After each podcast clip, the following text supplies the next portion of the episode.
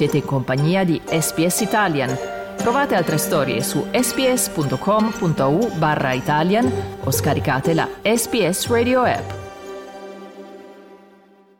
E voi siete all'ascolto del programma in italiano di SBS in diretta o in podcast, oggi in compagnia di Massimiliano Gugole e ora andiamo in Medio Oriente per capire meglio quanto sta accadendo nella città di Rafah, nelle regioni più meridionali della striscia di Gaza, al confine con l'Egitto. Da lì, seppure in forma ridotta rispetto al passato, sono passati gli aiuti umanitari verso la popolazione di Gaza da quando Israele ha lanciato la sua offensiva dopo l'attentato del 7 ottobre scorso che ha causato oltre 1200 200 vittime, in cui circa 240 persone sono state rapite. E sempre a Rafah si sono concentrati i palestinesi sfollati in fuga dalle operazioni militari israeliane che secondo Hamas hanno già causato oltre 28.000 morti, per lo più tra la popolazione civile e dell'alta concentrazione di civili a preoccupare la comunità internazionale. Sono in molti i leader che hanno chiesto ad Israele di rivedere i propri piani per questo attacco a Rafah, tra cui il presidente degli Stati Uniti Joe Biden e il ministro degli esteri inglese David Cameron. Ma il premier israeliano Benjamin Netanyahu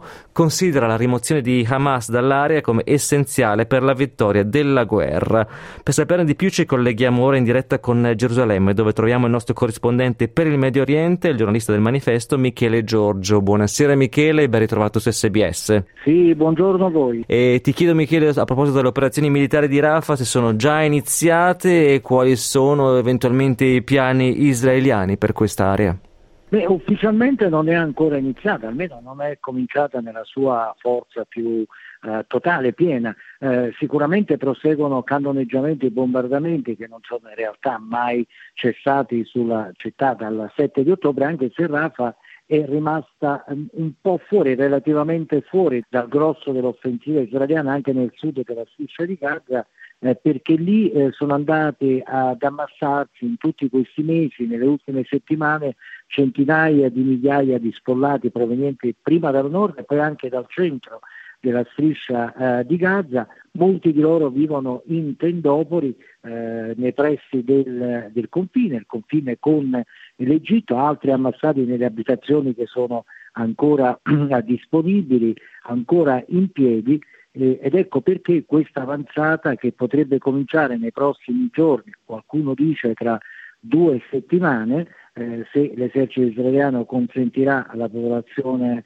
eh, civile palestinese di eh, evidentemente trasferirsi da qualche altra parte, ma nessuno sa dove, appunto potrebbe cominciare anche tra eh, due eh, settimane e però fa mh, paura e è arrivata una notizia proprio qualche ora fa che l'Egitto, secondo quanto riferisce l'agenzia di stampa Associated Press, ha sostanzialmente avvertito Israele nel caso in cui attaccasse la, la città di Rafah, dove ci sono tutti questi profughi sfollati palestinesi, eh, il trattato di pace tra i due paesi potrebbe subire delle, delle conseguenze, potrebbe essere addirittura eh, congelato. È un'indiscrezione, non c'è una posizione ufficiale, ma certo è che tra l'Egitto che esprime, secondo le agenzie di stampa, questa posizione e gli americani, l'amministrazione Biden che hanno espresso in maniera molto netta la contrarietà a questa operazione negli ultimi due o tre giorni, è chiaro che Israele si sta ponendo in una posizione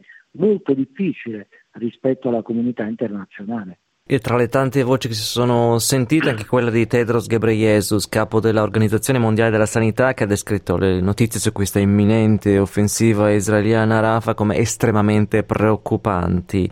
Procedere con i piani potrebbe avere conseguenze gravemente devastanti per 1.400.000 persone che non hanno nessun altro posto dove andare e che non hanno quasi più nessun posto dove cercare assistenza sanitaria. Questo quanto scritto da Ghebreyesus su X. Hai citato le reazioni del presidente Biden, quali sono state le altre voci che si sono fatte sentire a livello internazionale e come ha risposto Israele a questi inviti? Ma eh, naturalmente ci sono forti preoccupazioni anche dell'Unione Europea, sono gli alleati stessi di Israele che eh, si mostrano molto preoccupati rispetto a ciò che potrebbe accadere. Noi dobbiamo considerare questi quattro mesi e più di, di guerra, di offensiva israeliana, seguita appunto dall'attacco di Hamas che ricordavate prima, con 1200, circa 1200 israeliani eh, uccisi, è stata un'offensiva particolarmente dura, pesante, che ha provocato oltre 28.000 vittime, secondo i dati del Ministero della Sanità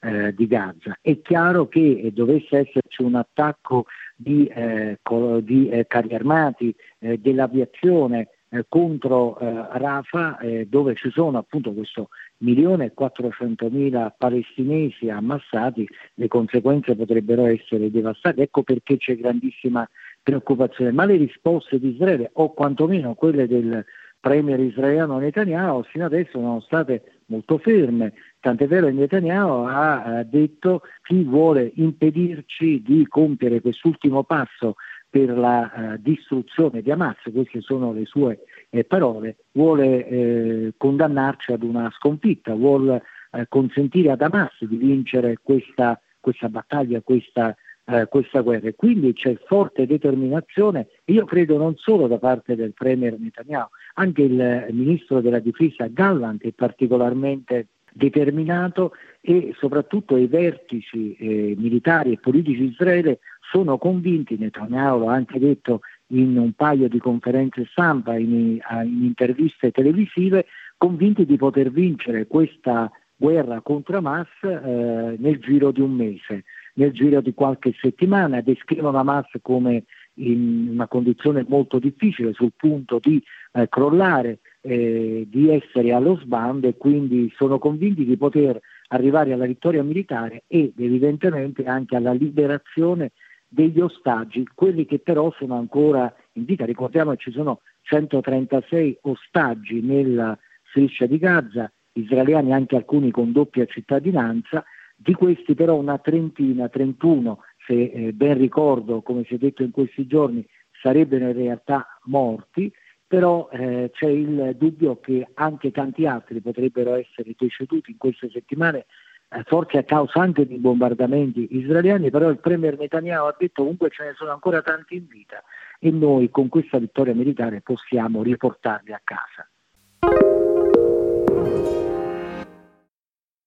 Noi siamo in collegamento in diretta con Gerusalemme, con il nostro corrispondente per il Medio Oriente, il giornalista del manifesto Michele Giorgio. Intanto l'esercito israeliano ha annunciato di aver scoperto un tunnel di Hamas sotto la sede di Gaza City della UNRWA, l'Agenzia delle Nazioni Unite per i rifugiati palestinesi, che Israele da tempo accusa di essere in vari modi collegata ad Hamas. Qualche giorno fa la ministra australiana degli esteri Penny Wong ha ammesso di non avere tutte le informazioni informazioni sul caso e si riferiva al coinvolgimento dei 12 dipendenti della UNRWA con gli attentati del 7 ottobre, l'accusa di Israele che ha portato poi al blocco quasi totale ai finanziamenti all'agenzia. Ti chiedo quindi, Michele, quali sono le prove di queste nuove affermazioni sull'UNRWA da parte di Israele su questo ritrovamento del tunnel sotto la sede di Gaza City? Beh, Israele ha mostrato delle immagini di questo tunnel che in realtà sarebbe un, uh, l'ingresso di un uh, comando militare vero e proprio del uh, movimento islamico Hamas. C'è da dire questo e che i vertici dell'URWA continuano a ripetere che queste strutture militari costruite dal movimento islamico in realtà so, è avvenuto tutto all'insaputa dell'agenzia, quindi smentiscono categoricamente che l'URWA sia coinvolta direttamente nelle attività eh, di Hamas, così come questi 12 dipendenti evidentemente non possono essere, dice sempre l'URRA, rappresentativi di 13.000 dipendenti dell'agenzia nella striscia di Gaza. Per Israele invece il fatto stesso che questa